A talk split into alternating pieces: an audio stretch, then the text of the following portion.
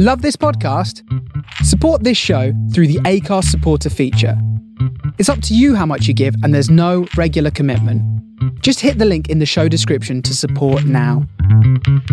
On this episode of Big Boys Don't Cry, we discuss the film Il Postino. You don't have to have seen the film to enjoy the podcast, but if you do listen without having seen the film, just be aware that the plot might be spoiled for you. Enjoy.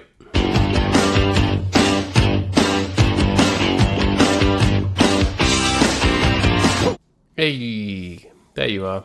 My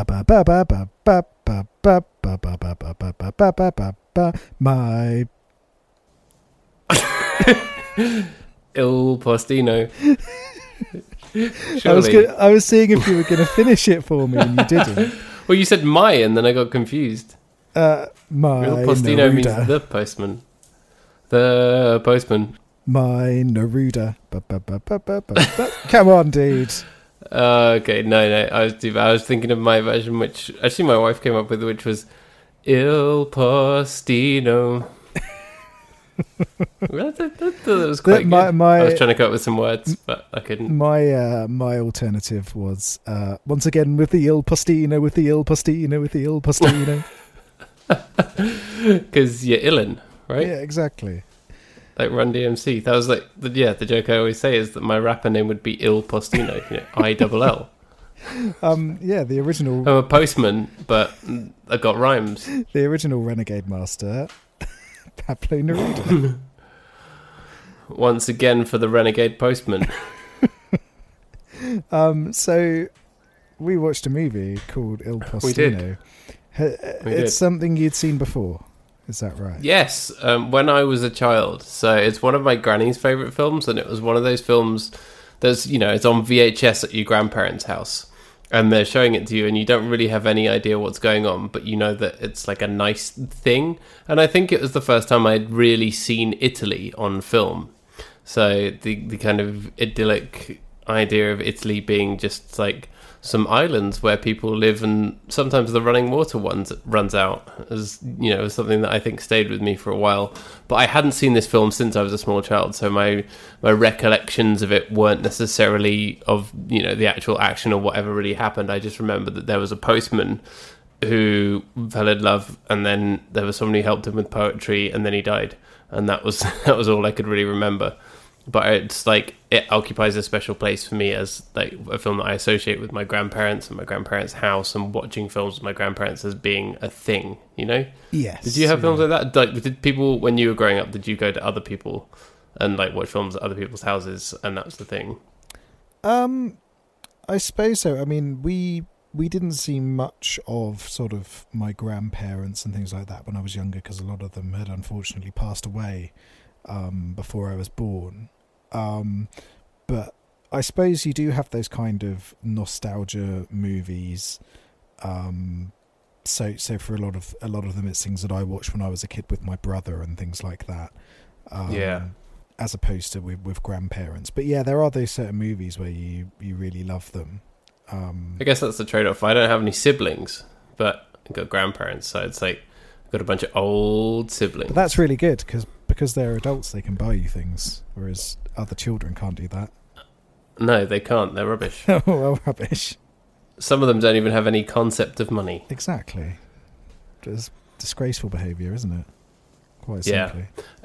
And I think this must have been one of the first films I saw with subtitles as well. So I was like, wait, I have to read as well? I think a lot of the time I was kind of tuning out, and my granny was explaining the film to me very patiently. It must have been 7 or 8, maybe. Yeah, I was very disappointed that you made me watch a movie where I had to read, because reading is for chumps. Reading's for nerds. Exactly. I made you a nerd. This whole episode was just a plot to reveal you as a nerd. Yeah. Because like I said, I actually didn't watch the film, or I watched it, but I didn't read the subtitles, and I don't speak Italian, so it's you just put some duct tape along the bottom of your screen. yeah, like the conspiracy people who put that over the camera on their laptop. Yeah, exactly. Like that. Exactly. Very, very anti-subtitles. Me, can't deal with it. Yeah, shouldn't be allowed in cinema. No, I'm not going to the cinema to read. I don't go to the cinema to read. Oh, speaking of conspiracies, I went to the barber's yesterday, and it turns out there's the amazing local barber that I found, who last time cut my hair you know, brilliantly, and we just had the kind of nice, normal small talk as you have. Turns out he's a massive conspiracy nut, and he spent the whole time, like, while he was cutting my hair, not only talking to me about 5G and vaccines and all of the big hits, but, like, showing me Facebook videos of people talking about this stuff while I was getting my hair cut. So, obviously, because he's cutting my hair, he's holding scissors very close to my ears and my face. There's nothing you can do, is there? That's incredible. That's the perfect indoctrination space, isn't it? It's not like you can get up and leave when you're halfway through a haircut. Yeah. So, I can't go back. Or go back with your own conspiracy theories. I'm bringing back Big Scuba here. Big Scuba. Yeah. Oh, well, we didn't get onto Flat Earth, so I think that's going to be my next thing. I'm genuinely going to go back next time I need a haircut and see if I can find some Flat Earth videos to show him and see how he reacts. You should. Is that a step too far for him? That's maybe, yeah. But he's, in the common, in today's parlance, a mask hole. Someone who doesn't wear a mask when he should be wearing a mask. Not when he's cutting my hair. You know, he wears the visor thingy, but he told me that he doesn't wear a mask out and about. And just goes around spitting in children's mouths, things like that. Just to be a conscientious citizen. Yeah, so that's how my week has been. Lovely Italian film, and then actually, speaking of which, the barber, he's Italian. So, you know, I've had both sides of Italy this week, I suppose. You've had the beautiful island full of communists, and then you've had conspiracy theory barber. Yeah, and in between them is the famous Cuban poet Pablo Neruda. Famous Cuban poet. Well, for our listeners, we know he's from Chile. But Rob texted me earlier today that he was Cuban. Yeah, I had by mistake. Yeah, I had a brain fart when I was texting. Pablo Guevara. Exactly. And I didn't know much about Pablo Neruda either. I've now ordered a book of his poems out of interest, and it's called like 20 Love Poems and something else. So I'm hoping I'm going to enjoy some sexy poems, because it's been a while since I read any sexy poems. But my knowledge of Pablo Neruda mostly comes from The Simpsons. When's he mentioned in The Simpsons? Like most things, it's in the what is possibly my favourite Simpsons episode of all time, which is Bart Sells His Soul. And somebody, I think it's Lisa, quotes to him that Pablo Neruda said that laughter is the language of the soul. Oh, okay. And then I think there's a gag after that, but I've forgotten what the gag was because that line stuck with me so much. Very good. Also in that episode, that I think that stayed with me is, obviously, he sells his soul to Milhouse for $5, and Milhouse has got it in a piece of paper, and he's playing with like his soldiers, like tanks and toy soldiers lined up, and Bart's watching him, and it's like, he goes, "If the Ayatollah can't have it, no one can." And then the tank runs over the piece of paper.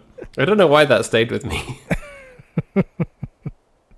That is incredible. I remember from that episode where he's bought those little sponge dinosaurs. Yeah, and they're supposed to get massive, and then it just like grows a little bit and then like flows into the drain. yeah. Actually, that episode starts with, welcome to the Simpsons cast. I'm sure there are 1,000 podcasts out there discussing every Simpsons episode in detail. But it starts with the organist doing In a Garden of Eden. Or as the priest says, In the Garden of Eden by Iron Butterfly. Which I do. Yeah, it's so good, that bit. It's one of the best openings of The Simpsons. Yeah, it is fantastic. So something interesting about Pablo Neruda is the kind of controversy around him. I don't know if you know much about this, but I know a bit about his life and stuff. It's claimed that he raped someone, although the extent of this has never been fully established, where it seems as though there's maybe a rape that he accounts in his memoirs, but it was never discussed during his lifetime. So it's really weird, and it is this kind of black mark on him, where some sort of in Chile there's a big controversy around him within feminist movements, where, you know, did this happen? Are we right to sort of praise a man who might have done this? But yeah, so I did not know. Yeah, that. It's very odd, and it seems as though it's a very much a grey area. I suppose because you're looking at something that happened in like the 1920s or 1930s, that is briefly mentioned in a memoir of a man who often uses metaphors for other things. And so, yeah, it's one of those things that seems to have kind of stuck, but it's come long after his death. Yeah. So it didn't come out in his lifetime. No, I don't think so. I think it was just when his memoirs were published. And it's this kind of ambiguous thing that comes up there, but it's an interesting thing, and it's funny seeing a movie that portrays him based on the dialogue that he has in his works, then there being this context around it, which is it doesn't seem to have become an international thing, very much based in Chile, and sort of feminist movements there. Where I just find it quite interesting that there is this movie that kind of has him as this great romantic. And this really inspiring, important historical figure. When did he die? Because it's based on a novel that obviously was written in the 80s, I think. Oh, so he would have been dead before any of this happened. He died in 1973. He was just too much ill behaviour. Got to him. Yeah. He died at age 69. Another fascinating thing about him is that he was potentially killed off by Pinochet. Yeah, is what has been suggested as well. It's a interesting life of a communist poet who might have been killed by a big old dictator, but spent a little bit of time on an island in Italy, teaching a postman to love. Yeah, which is great. I think people in exile is always quite good, quite fertile ground for films, isn't it? So someone exiled to a different country or in some kind of lockup, they end up being charmed by someone locally. It's quite a nice thing. I can't think of any other stories off the top of my head like that, but it's always a good setting, isn't it? Yeah, I mean, that's how I live my life. I have been exiled. Yeah. Well, we've all kind of been exiled, haven't we? By the Rona. I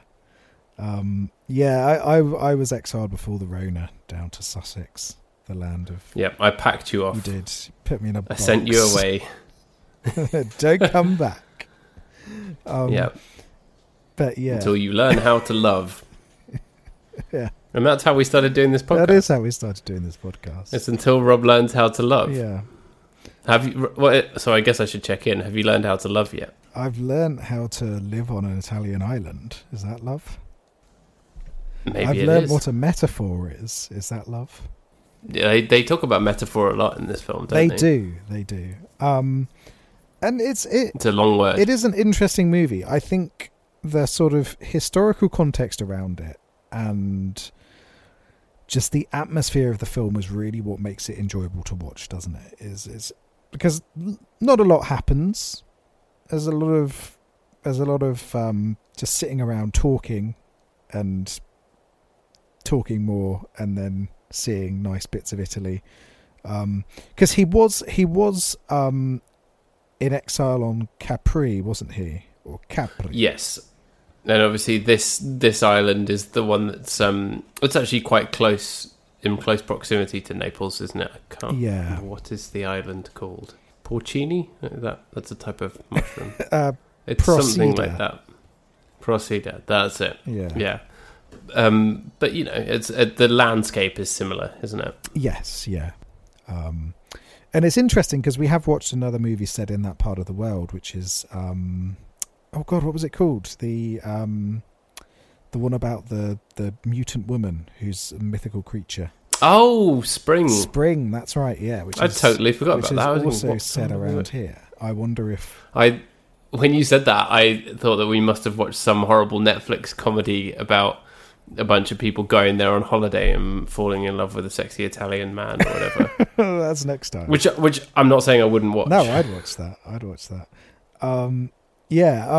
Spring is set in the same area, isn't it? Because it finishes at Pompeii. So it's all in the same sort of area, which is very interesting. It's clearly a place of love, and it makes me wonder whether the woman from Spring canonically at some point had a little fling with Pablo Neruda. Oh yeah, because she's like timeless. Yes, or she's through the ages. She regenerates or whatever. So maybe the woman who was there with Pablo Neruda, maybe that was her. Maybe. Interesting. That's canon. Head canon. That's canon now. Just like how, Pablo Neruda's from Cuba. Head canon. Famous Cuban poet Pablo Neruda. Famous 2002 new metal band Head Cannon. It's a bit spelt like it's spelled HED. Yeah. And then in brackets Cannon. Yeah. So what one thing that I found very interesting about this as well is a movie that has communists as its heroes I don't think would be made today. I think they would be far too afraid of upsetting the vocal right wing. Upsetting the Americans. Yeah, and but even more than that, you know, is nowadays everybody's a Marxist. Joe Biden, famous war hawk and skeptic of universal healthcare, Joe Biden is called a Marxist by Fox News. And it's just like, what is going on? What do you think Ben Shapiro would make of Il Postino? I think he would be desperately saying, "This isn't how you woo a woman." Yep, she's got to be bone dry. Ben Shapiro. I thought shit pyro. Shit pyro. Which is that's not my own invention, unfortunately. The CEO of the Toronto Blue Jays, my team, is called Mark Shapiro, and I've seen fans referring to him as Mark Shit Pyro in fan forums. No shit, which party, is very unjust and unfair. Shit party. That's I think it's really interesting that there is this movie from the 90s. You know, it's after the fall of European communism. That is very much cast them as these kind of heroes and portrays, you know, police violence is a bad thing and talks about the corruption of the centre right at that time. The party that wins, the Christian Democrats win an election at the end of this movie, and that scene is the guy who's always in his blazer. Yes, sneaky guy. Never trust anyone. He looks a bit like Mark Steele. Did you think that? Yeah, I did think that. It immediately shows the corruption of that party, which is interesting because it eventually got destroyed. Welcome to the Italian political history cast, everybody. But that party eventually fell apart in the early 90s, where it was this big kind of collective that kind of grabbed people from all sides of the political sphere, unless they were a communist or a fascist. So anyone that was in that middle ground was there, and basically anyone who thought, oh, I don't want the communists to win and I don't want the fascists to win, we better throw in our lot with these guys instead. It's an early incarnation of the centrist dad. Exactly. The Italian centrist dad. He wants a pizza, but he can't have it too crispy or too deep. Centrist rad. So they were a huge and dominant force in Italian politics, basically from the 50s through to the 90s, when there was this huge corruption scandal, where it turned out that loads of them were dirty. Some of them were working very, very closely with the mafia, and it all kind of fell apart. And then about a decade later came Silvio, our boy Silvio. Oh yeah. Our man. Is he still alive? He is still alive. He is now an MEP. Oh, good. He was massively corrupt, got done for corruption, then got let out very quickly because he's mates with everyone, and then he ran for European Parliament and is now an MEP. Because he's mates with everyone and he's got a lot of money. Exactly. Our boy Silvio, the most famous of all Italian politicians. There's him, and then there's who's the guy, the comedian who got in after him. Oh, that was a thing, wasn't it? And obviously the fascist as well is relatively well known. It's interesting. Italian politics is a very interesting thing, where it's kind of run on cooperation and collaboration a lot between different parties, much more so than over here, where it's seen as a crisis if one party doesn't have complete dominion over the entirety of government.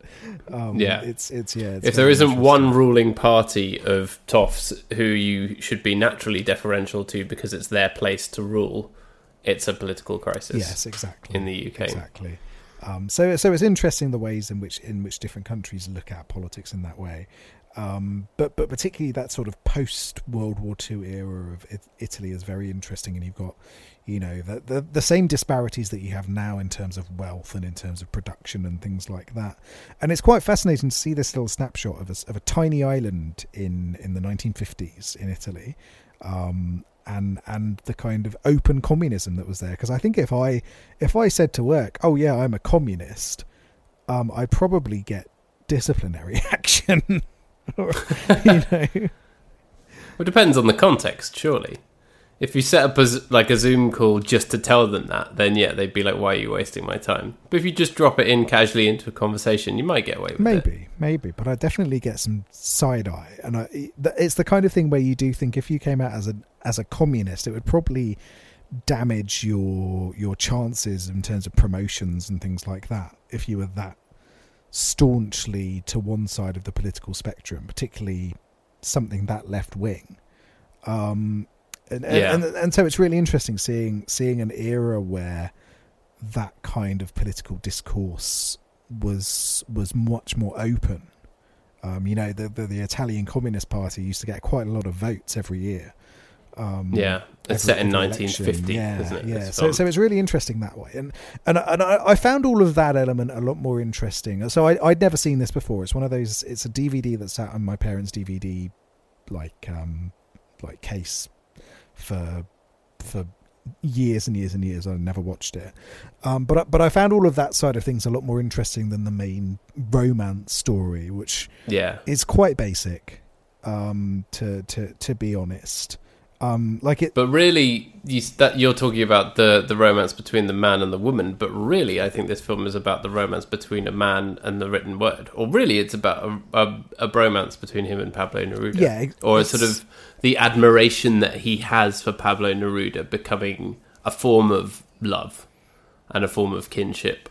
Which is I find it really interesting to see that transformation and the way that it evolves. I think that's what really gripped me about this. Yeah, and that's right. Is although it's framed as this romantic movie, in fact, the main driving force is the bromance, really.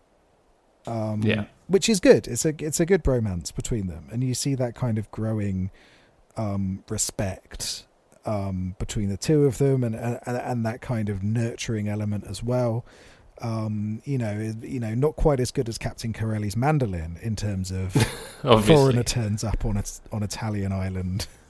Did we watch that? Oh, of course we did. Nicolas Cage. Oh my God. Wait, that prompted the Cage Challenge. It did prompt the Cage Challenge. Go on YouTube and search #CageChallenge for more information if that passed you by. Oh man, that was a real highlight of this podcast. Actually, I really enjoyed it. It was, yeah, a good time. I wonder what the Il Postino challenge would be. Write a poem. The scenes when he's talking into the mic about write a poem. That's your homework, listeners. Write a poem about Pablo Neruda. Or about write a poem as the world's greatest Cuban poet. Yeah, that's who is the world's greatest Cuban poet. That's what we're going to find out. I know any Cuban poets. Yeah, Cuban poets, get in touch. I know you listen every week. We've got a big contingent of really famous Cuban poets. Yeah, there's not many on Wikipedia. I'm just searching Cuban poets now. This is my homework. Is finding out about Cuban poets. Yeah, we should do our homework. Yeah, exactly. So Nicolas Guillen is a Cuban poet. Cool. He's our boy. Yeah. He's our new fave. He's our new Cuban poet of the world right now. But if you want to contradict that with your own favourite Cuban poet, get in touch. We'd love to hear from you. Please do. Yeah.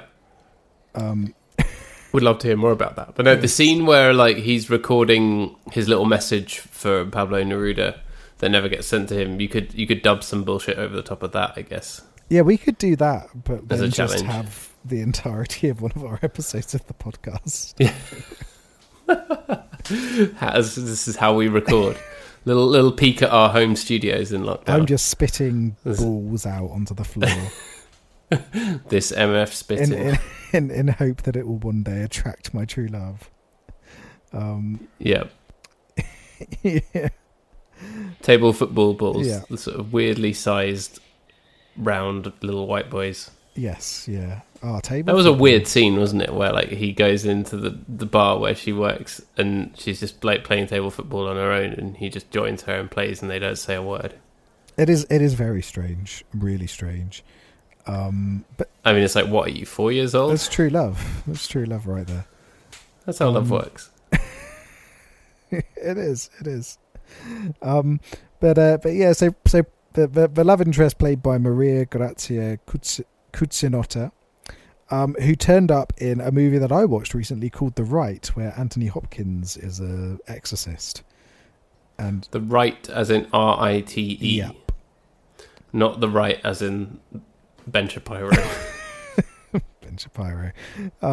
Yeah, no, not that one. Where she turns up as a character called Aunt Andrea, and I don't remember her at all in that movie, but apparently she's in it. All right, that's good. But she's good in this, and she's had an extensive career. She plays Sideshow Bob's wife in the episode where Sideshow Bob gets married in Italy. If you remember that episode, it's not a very good one, but it does exist. I do not. But yeah, so she's had a really Sideshow Bob thing that really stayed with me is that he's got a tattoo saying "Die Bart Die," and he gets away with it by saying it's German for the Bart there. It's the Bart the. Yes. But yes, yeah, so she's had a long and extensive career, which has been good to see. She was in The World Is Not Enough. Was it you I was talking to about this film the other day? No, I was talking to my brother-in-law about Pierce Brosnan's Bond films. Oh, I love Pierce. Apparently she was in that. I love the Pierce Brosnan Bond movies. Yeah, same. I think GoldenEye might be my fave. GoldenEye is possibly the best James Bond movie. Like I do really like the Daniel Craig ones in terms of them being objectively good films. They're possibly the only James Bond movies apart from Quantum of Solace. they're possibly the only James Bond movies to be objectively good films. But God, I love GoldenEye, and I love The World Is Not Enough. Die Another Day is not good. Is that the one with the car on the ice? Yeah, Madonna. That's really stupid. But what's the other one? Tomorrow Never Dies is a good one, where there's the terrifying sociopath media mogul. Which is another great one. So yeah, Brosnan Bond is, I think, is underrated, and I think it should be for sure reevaluated in the modern lens. I think Pierce Brosnan is our king. Yeah, we love him. He's the only thing that could have made this movie better. Could you imagine him as anybody? Doing a wonderful Italian accent? I mean, he proved. He proved to us recently that he can do an Icelandic accent, so anything's possible. Exactly. He's just standing there, yeah, as Pablo Neruda comes out of his door and goes, "There's no post. Why didn't you tell me? Why didn't you tell me?" See the Eurovision episode for what that's about. Yeah. But the guy who played Pablo Neruda was very good and was quite a good likeness, I thought, from having seen pictures. An established French actor, Philippe Noiret, who is in an awful lot, is in Cinema Paradiso, which is Yeah, that's a film that I wanted to watch as well, and was kind of weighing it up and choosing something that when you would be Italian and serious and good, I was like, we could watch that. Yes, yeah. Which is apparently very good. Again, I've not seen it because I'm an uncultured swine. But yeah, I've heard very good things about it. And then our main man, Massimo Troisi, who, you know, famously nominated for an Oscar posthumously, died. Yeah. 2 weeks after the end of filming of Il Postino. I read somewhere that it was only 12 hours after they finished filming. Oh wow. That he had a heart attack and died, because he had a heart condition, and he was like apparently really ill during the filming, which is just, and he like postponed his heart surgery. So if it wasn't for the film, he might have lived a long and happy life, which is just the worst kind of tragedy to attach to a film. But there is also something in the fact that he felt like he really, really had to complete this film and had to do it. because he was involved in the writing and directing and stuff as well. And it was obviously a real passion project for him. So the fact that he got it out there and it is this wonderful film that he did achieve that aim. Makes me want to cry. It is. Yeah, it's really tragic, isn't it? Given how successful it's been and how powerful it is and how long its legacy has lasted. It is really, really quite something. And I did really enjoy watching this movie. Good, I'm really glad. I was not in the right frame of mind to watch it because I've had a very stressful week and I haven't had very much free time.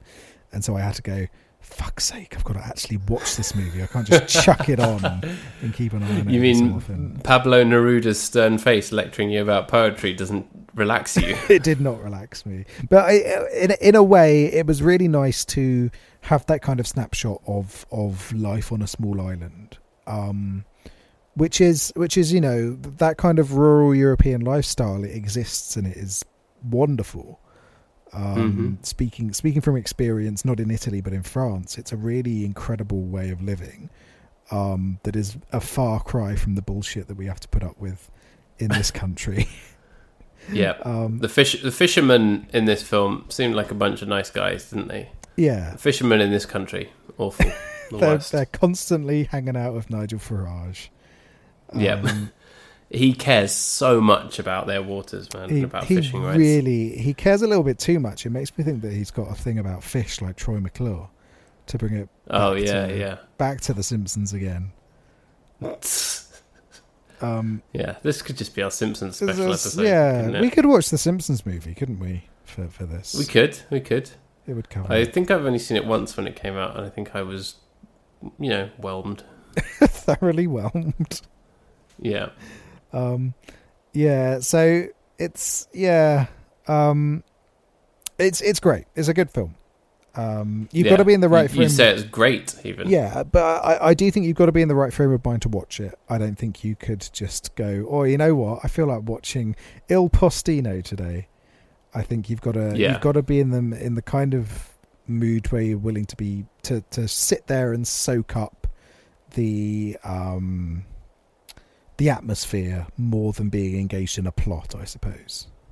Yeah, the beautiful Italian music and the setting and sort of that stuff. It's quite a slow film as well, so you can let it wash over you, but you do have to pay attention and engage, and not just because you have to read and that's for nerds. It's because there's a lot going on behind the scenes, isn't it? I feel like Massimo Troisi. I think he says so much with his face. He's one of those actors where his facial expressions and the way he talks give away so much more than the words he's saying, Yes, yeah, definitely. And he was known as a comic actor as well. And I've now, I haven't seen him in anything else. I'd be really, really interested to see some of his other work and to see, see him being a genuinely really, really funny and goofy guy, because there's a very, very slight goof factor to this that I think rescues it from being overly serious, but it's still quite a serious film. Yeah, there is, isn't there? There's that kind of light humour to it, almost sort of situational and observational humour, and it kind of generally comes across in sort of the ways that Neruda talks to Il Postino himself. Mario, his name. Yeah, Mario. You gotta rescue the princess. Yeah. He's like, I've fallen in love with a woman. She's in another castle. Exactly. And Cooper Neruda is there. A lot of the time... And he's like, vote for Cooper. A lot of the time, Neruda sort of says things like, you're as white as a bag of flour, or things like that. They're kind of just nice little similes and things like that really... Because he is truly a poet. Yeah. The one thing you need to know about poets is that they never fucking turn off. They're constantly in poet mode. And it's very cute in a movie. Can you imagine how insufferable it would be in real life? His wife didn't seem to mind. It's because she is also a poet, I assume. Yeah, and, she's also lived for thousands of years. Yeah, she's probably enjoying it as a bit of a novelty. So she's I can deal with this for a little bit. Imagine, you're like, oh, how are you today, Pablo? I'm like a summer breeze over a bag of ash. It's like, what the fuck does that mean, Pablo? Yeah. I'm like the ice cream you can never have because it's on the wind. Yet so sweet. It's like, is that good? Is it bad? What's going on? Yeah. It's like, I'm on the shore, but I'm not on the shore. Imagine him at the doctor's office. I am not sure. It's like, so where is the pain? It's in the hearts of every living thing. It's like, no. Yeah. It's all around us. Do you mean you don't see?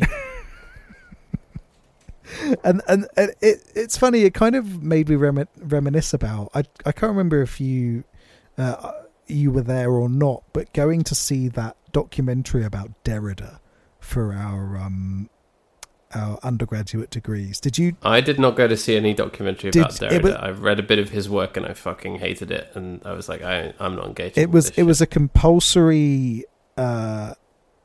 screening in our first year, I think. Maybe I did. And it was at like... My recollection of that year is very, very hazy. I was very drunk. It was at like 8:30 in the morning, and I went up there with one other person from the course, and the other people were like, no, it's too early, I'm way too hungover. And there was about 15 of us in the giant lecture hall who had made it, and it was basically Derrida walking around his house in a bathrobe being an asshole to the person who was interviewing him. And this really reminded... We should watch that for this podcast. We definitely should. But this really reminded me of that, those early scenes with Neruda where he's just like, what's a metaphor? This is a metaphor, blah blah blah blah, where he wasn't giving clear answers to anything and sort of refusing to help. And was like, oh man, there's some definite Derrida about him.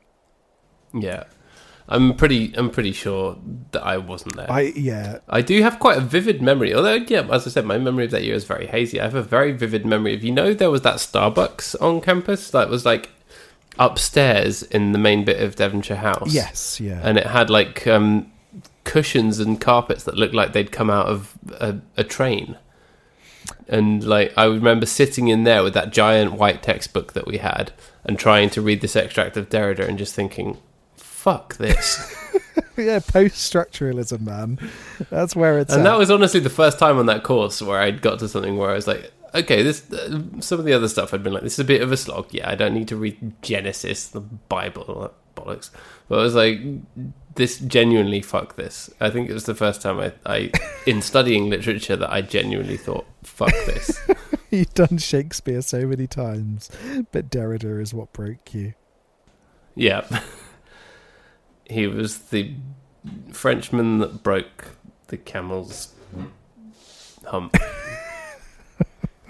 See, I hated studying Derrida, but I had a real respect for it because it was just the kind of absolute fucking literary bullshit that I was like, no, I'm going to get through this post-structuralist deconstruction nonsense because at some point it's going to be useful and I'm going to be able to just drop it somewhere and it will be really handy for an essay. Yeah. Somewhere, 12 years later, 14 years later, we'll be doing a podcast and it will come up then and we can talk about it then. Exactly. I had to do the maths in my head then. I wonder if we can pick it up anywhere. It's Derrida. Yeah, the Derrida documentary. Nah, you can't get hold of Derrida. It's a post-structural release service, isn't it? Where you just can't. It's linked to literally everything else. I wonder how easy it is to get the documentary about Derrida. We can watch it for this podcast. I'm sure it's like this. You know what Derrida would love about today's cultural landscape? LinkedIn. I do sometimes wonder what these kind of theorists would think about the modern day. A lot changed because Derrida died in 2004, and I wonder, a lot has changed since then. Would he look at Twitter and think, "You fucking assholes"? You fucking assholes. Sure he would. Yeah.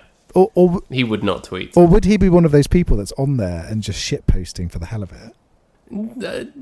Yeah, a man who's willing to be filmed in a bathrobe being an asshole maybe is a bit of a shit poster, isn't he? Yeah, so I wonder if he just put stuff up and do kind of an anti-JK Rowling deliberately, so sort of like oh yeah, this whole book of mine is about porridge, you arseholes, you read too much into it.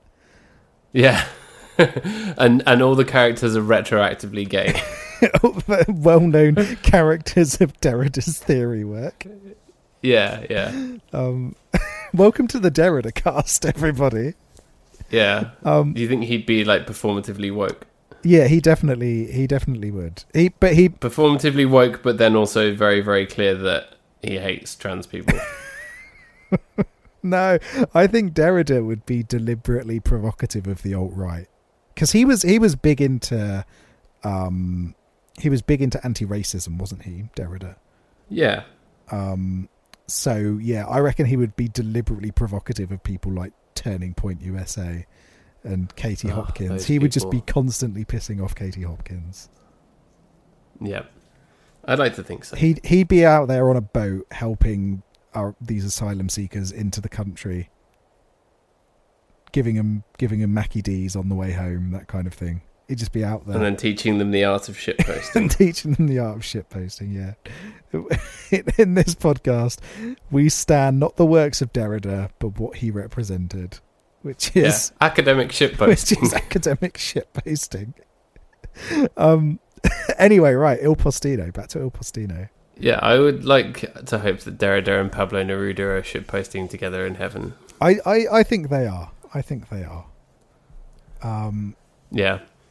But yeah, as you say, the politics stuff is there, but it's very much in the background, isn't it? But then it suddenly becomes very, very important, because at the end of the film, it turns out Mario died at a communist rally when he was getting up to read one of his poems, which is like really massively powerful and feels not incongruous, because it's a very, very... it's a fitting end to what's a romantic film where you always feel that there's some kind of tragedy about to happen. But yeah, it is kind of odd that it's just there in the background, isn't it? Yeah, you're right. It is strange that it just kind of it happens, and it's very bittersweet. And I'm not sure if it's based on real events. It's based on a novel, isn't it? Yeah, but it's very much fiction. Yeah, the book, as far as I understand, which makes it very bittersweet, because it feels very unsatisfactory. And I suppose maybe that's part of the point, is it's meant to be, and life is fleeting, and you never know when you're... Life is fleeting, so write poems. You never know when you're going to get killed at a communist rally, that kind of thing. Yeah, so write poems, use metaphors, walk by the shore. Yeah, exactly. So yeah, but it is... I don't know, the end disappointed me a little bit, and it was very impactful, because you're like, oh man, he never got to see his kid. But yeah, at the same time, it's kind of... I wish there'd been a little bit more of a satisfying conclusion, if you know what I mean. Yeah. It might have actually been enough for Pablo Neruda just to come back and say, hey, how you doing? Yeah, he just turns up again and is like, what's up? Yeah, and he's like, I kept your poems. Here's my friend Derrida. Yeah. Or they do, like, 20 years down the line, Pablo Neruda's dead, and actually they haven't spoken or something. But, like, he gets a package in the mail, and it's a tape that Pablo Neruda recorded for him of some poems. Yes, yeah, exactly. Something like that, I think, would be... Should have involved the giant weird tape machine. Yeah, exactly. It needed to be there, didn't it? Yeah.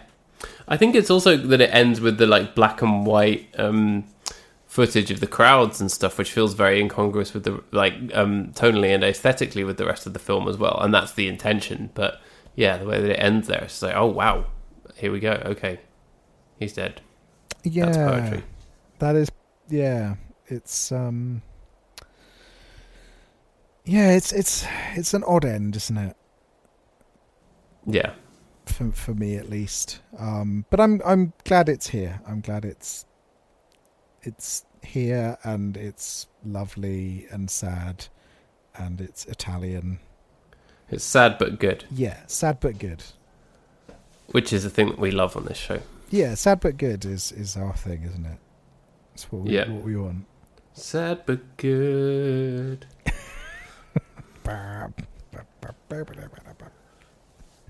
Yeah.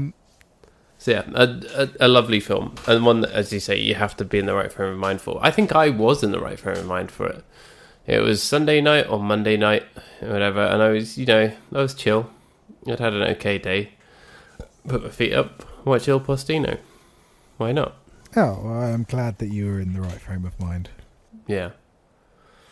And did you find it sort of believable, the journey that he takes from sort of knowing nothing about poetry but having this interest in it because it can woo women, and then to like finding out about metaphors and stuff? All that stuff is very, very nice, isn't it?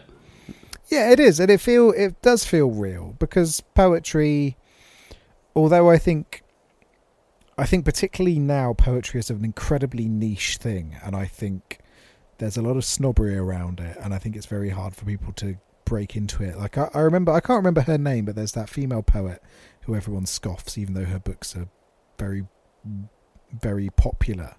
As Rupi Kaur. That's right. Yeah. Yeah. It's because she does it on Instagram. Right. Okay.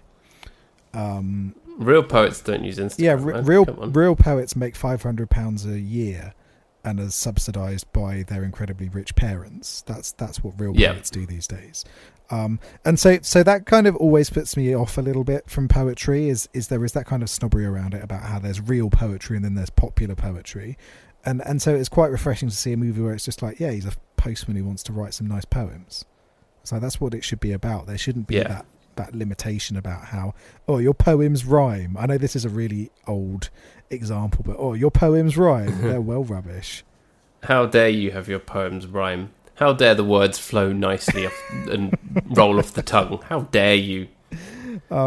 Yeah. You cheap, arrogant bastard. Yeah, what? With your 1.2 million followers. How dare you? Yeah, and so I find the snobbery around poetry in particular very frustrating, and that's why I don't really read a lot of it, because I've got other shit to do, as we've established. Other than read poems. Yeah, other than read poems. Like hanging out on a podcast with you. Yeah, this is true. And this is a form of poetry, isn't it? We are poets of the spoken word. Yeah. Poets of criticism. Exactly. But yeah, so, I don't see what we do as criticism so much as poetry. Yeah, it is. Reflective and responsive poetry. And sometimes we rhyme from time to time. Yeah. Ooh. Yes, I do. Yeah. Or it's somewhere between poetry and shitposting. Showetry. Yeah. Pit posting. Exactly. But you do enjoy poetry as a thing. Yeah, I enjoy it as a thing, but I pick and choose what I read, and I don't read a lot of it these days because I find it's an incredibly niche area. A bit like you know how until very recently, superhero comics have become that really niche thing, where you've got to understand 20 years of lore to understand what the hell's going on. And at the end of it, it's some bullshit like Batman has a secret brother or whatever the fuck's going on in Batman these days.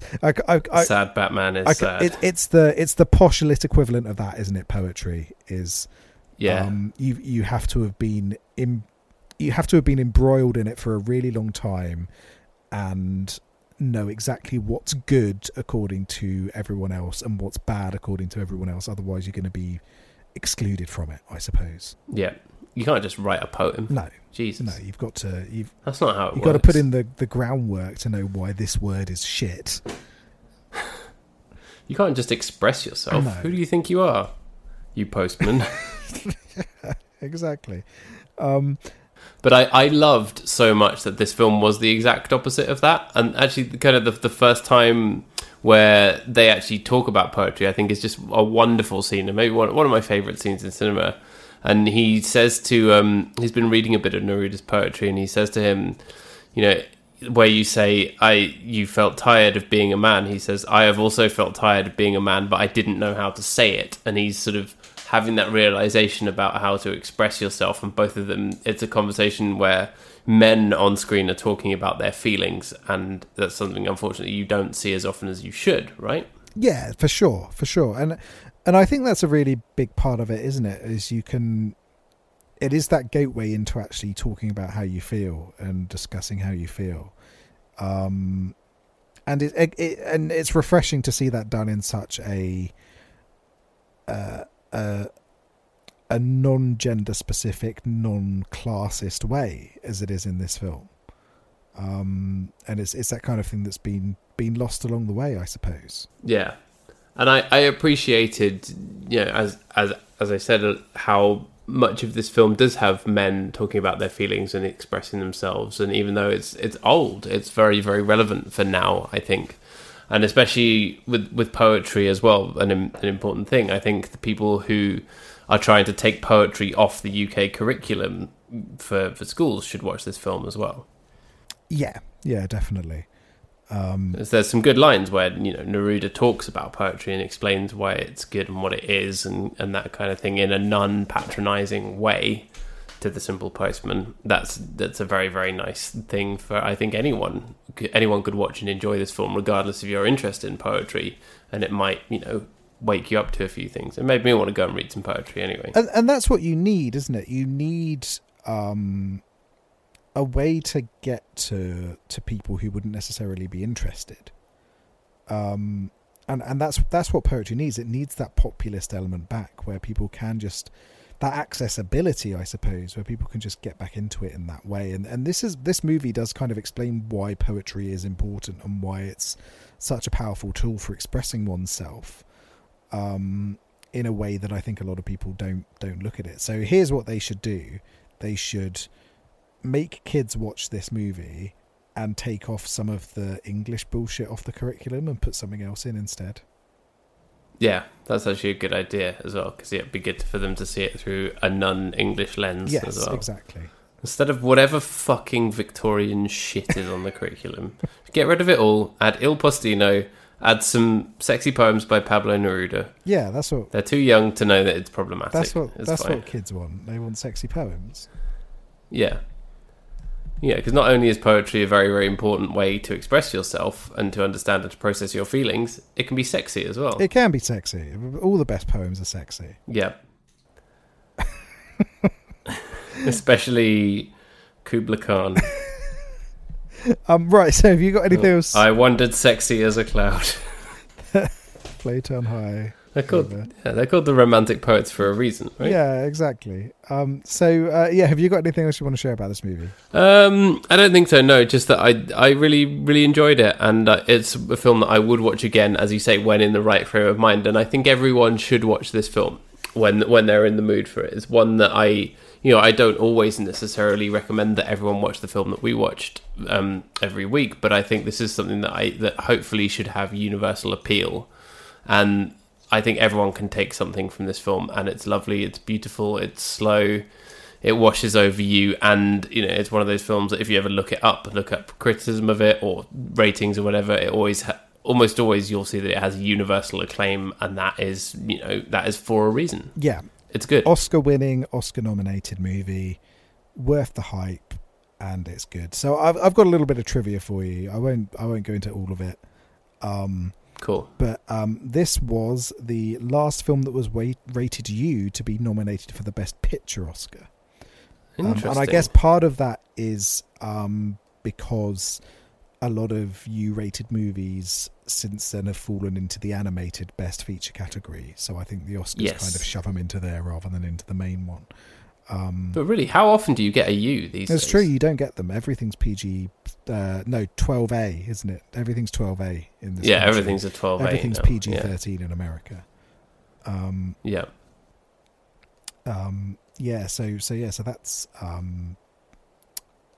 So that's interesting. And then in terms of other nominations, it was the only film that year nominated for Best Picture at the Academy Awards and not in any Best Motion Picture category at the Golden Globes. So Golden Globes had no time. Interesting. Well, no time for this. Fuck movie. You, the Golden Globes. Get out. I've got a. They've clearly never read a poem. No, they only like inaccessible poetry for rich people. That's. Oh, I see. Right, they're trying. To the postman. They're trying to make poetry accessible to a postman. Get out of here, Mr. Golden Globe. Yes. And the a little bit final bit for you. The theatrical run in New York was so long that it was still in theatres after the video release and its premium cable run. It was in theatres for almost 2 years, apparently. That's amazing. Which is, quite something. And it's great that it had that appeal around the world as well. Yes, yeah. For what could be very niche, it really reached a lot of people, didn't it? Yeah, yeah. How many other Italian language films about a postman enjoying poetry are there that have been well received globally? Exactly. The only one I can think of is the sexy post boy. The Sexy Post Boy. Oh yeah, I remember that film. It was a storm. That was in New York theaters for 15 years. Yeah, yeah. The people in New York, they just can't get enough of that stuff. Yeah, exactly. Yeah. Can I just say as well that I didn't choose this film because there's a bunch of shit going on with the US Postal Service and it's become like a really big deal out there. I genuinely had no idea that was happening until after I'd chosen this film. But it's timely. It is very timely. Yeah. And so I was thinking, I could pick the postman. You could. You definitely Kevin could. Costner, but I have no idea if there is anywhere near sufficient romance in that movie. We're going to see if we can do as many films that are related to postal workers as possible. Yeah, exactly. Do we end up at Postman Pat the movie? Postman Pat. Is there a Postman Pat the movie? Does that exist? There must be. I'm sure there is. I'm kind of sad if there is, because I remember the show was just, he's got to deliver some post. Uh-oh, there's a cow on the road. Oh, don't worry. Yeah. We found a way around the cow. The end. The milkman has his milk truck's broken down. Yep. Oh, well, don't worry. It's fixed, and the post has been delivered. The end. Yeah. Yeah. No, so I don't think I can choose the postman. Maybe I could watch it myself and then we can decide whether it's sufficient. Are you in the right frame of mind? In the right frame of mind for the postman? I don't think I am. It is not a good film, shall we say. But there is... I'm always in the right frame of mind for a post-apocalyptic postman. But there is... a movie that's come up on my Netflix and keeps coming up constantly. Hang on, we need to rate Il Postino first. Oh shit, we do, don't we? How many poems would you deliver to a woman that you've only spoken to once in a bar before she falls in love with you? You only played table football with her once. I would deliver 17. Let's go 17. Oh, very good. So yeah, it's a pretty high score. You know, it's not like the greatest motion picture ever made, but there's something really, really special and lovely about it, and I want people to watch it, so I'm going to give it a high score. Yeah, and I'll give it a 16, one less because I'm a grumpy bastard and I was like not in the right frame of mind for it, but it is a great movie. Hey, that's a high score for you. Yeah, if I'm in a bad mood, I very rarely score things that high, but I could identify that this is an objectively good film and there's a lot to really enjoy about it. So yeah, I was on board with this was great and more people should watch it. Sweet. Please tell me what rubbish we're watching on Netflix now. Oh, who knows, maybe it's going to be amazing. I don't think so though. But there's a movie from last year called Only which keeps showing up as the first thing on my Netflix. I've no idea what this is. Your Netflix must be very different to mine. A couple must endure a self-imposed quarantine and elude authorities after a mysterious virus proves lethal to the world's female population. Ooh, okay. I'm listening. It is apparently romantic. It has Frida Pinto in it. Oh, and Leslie Odom Jr. So it's got some good people. My man from Hamilton. But it looks like... I don't know. I get the sense it might be a trash fire because I'd never heard of this movie before in my life. Yeah, but we're gonna. But it looks interesting. We're gonna find out, and we're in the middle of a pandemic, and let's see how badly it could go if we were in a movie instead of real life. Yeah, post-apocalyptic romance. I'm down. Yeah, cool, brilliant. Well. You can find us on Twitter at BigBoysDon'tPod, on the emails bigboysdon'tcrypodcast@gmail.com. Please tell me you did watch Il Postino and you liked it, because it's great. If you didn't, don't tell us. Yeah. Just lie and say you did like it. Go and write a poem about it. Yeah. Write a poem about how much you enjoyed it or how much you didn't enjoy it. Yeah. Express yourself. Yeah. That's the most important thing. That's what your takeaway should be from this week. Yeah, absolutely. We teach all the important lessons, unlike the British curriculum. Yeah, which is all about bloody Shakespeare and Dickens. And those, Shakespeare, Dickens, King Arthur, and Hitler. Those hacks. all of the worst poets. Hitler, renowned for his shit poetry. Yeah. Why do you think he was so mad? It's just, oh, fuck me. I don't know what a metaphor is. He was a shit poet, and boy, did he know it. Yeah. So, in short, right-wing people can't do poetry. That's a takeaway. all of this was just leading up to saying, Hitler was bad. Yeah, Hitler was not good. Yeah. It's not something that you might even say he was shit. It's not something you should need reminding on, but in this day and age, given the current state of the world, you probably do need reminding, don't you? Yeah, very bad. So yeah, go and write some poems. And if you like what we do, you can give us money. There's a link in the show description to our Acast supporter page. There's no monthly obligation or anything. Just if you feel like giving us a tip, hit that. Yes, yeah, please do. And please remember to leave us a rating or review wherever you get your podcast. Helps more people find the show and engage with our audio shitposting. Yeah, if you want to see us talk more bullshit, then, that's what you got to do. Yeah. And we'll be back next week to talk about, what's it called? Only? Only, yes. Only. Alrighty. All right. Bye-bye. Bye-bye. Il Postino.